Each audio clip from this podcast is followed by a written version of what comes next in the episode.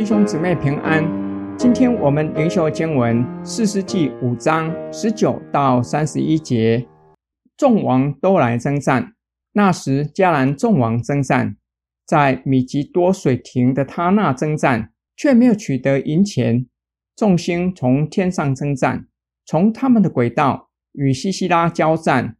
基顺河的急流把他们冲没，古河的急流，基顺河的急流。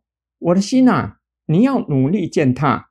那时马蹄踏踏，勇士急奔飞驰。耶和华的使者说：“你们要咒诅米罗斯，大大咒诅其中的居民，因为他们不来帮助耶和华，不带领勇士帮助耶和华。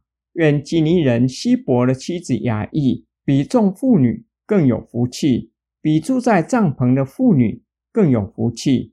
西西拉求水。”雅亿给了奶，用珍贵的盘子奉上乳酪。他伸手拿着帐篷的橛子，右手拿着匠人的锤子，击打西西拉，打破他的头，粉碎他的头颅，贯穿他的鬓角。西西拉在雅亿脚前屈身，扑倒，躺卧，在雅亿脚前屈身，扑倒。他在哪里屈身，就在哪里扑倒，死亡。西西拉的母亲从窗户里向外观看，从窗棱中呼叫说：“他的战车为什么迟迟不来呢？车轮为什么行得缓慢呢？”聪明的宫女回答他，他也自己回答说：“莫非他们正在分战利品？每个勇士分得一两个女子。西西拉得了彩衣做战利品，得了一两件绣花的彩衣做战利品。”为我的景象得着绣花的彩衣做战利品吗？耶和华啊，愿你所有的仇敌都这样灭亡。愿爱他的人像太阳出现，大有能力。于是国中太平了四十年。本段诗歌描绘两军交战的情况。迦南众王前来与以色列人交战，他那之战是关键的战役。迦南众王却没有取得赢钱。因为与西西拉交战的是掌管天地的神，他兴起暴风雨，激顺河水，波涛汹涌，使得西西拉的军队溃乱。上主的使者说要做主米罗斯，可能因为他们不愿意与以色列人一同作战。西西拉求水，雅亿却给他乳酪，让西西拉卸下心防，让雅亿有机会下手，用橛子。刺穿西西拉的头，二十八到三十节。狄波拉之歌以反讽的手法描述西西拉的母亲盼不到儿子回来，自言自语安慰自己：莫非儿子正在分战利品？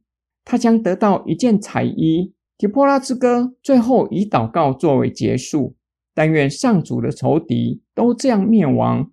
凡爱上主的人，像太阳升起，必会兴旺。今天经文的默想跟祷告，底波拉之歌最后的段落，告诉所有阅读的人，在我们的面前有两条路，一条是蒙福之路，另一条是咒诅灭亡之路。跟随神的人必会蒙福，重新得力，因为我们敬拜与信靠的是掌管天地万物的神，世上没有任何的势力能与创造之神为敌，因此。凡信靠创造之神的人，必然得胜。求主赐给我们像底波拉和雅亿的信心与智慧，叫我们能够得胜有余。凡是与神为敌的人，终将自食恶果。就像诗人所描绘的，迦南众王得不到任何的钱财，甚至折损了一员大将。更凄惨的，莫过于像西西拉的母亲的人。幻想得着彩衣作为战利品，没想到最后盼来的却是羞辱的麻衣。这首诗歌警戒我们：信仰不能够脚踏两条船，也没有中间路线。蒙福与咒诅只能够择一。蒙福的道路虽然走起来艰辛，但是最后的奖赏却是远胜过路途中所付出的代价。我正走在哪一条道路上？从哪些人的身上，或是自己已经经历向神委身蒙受了祝福。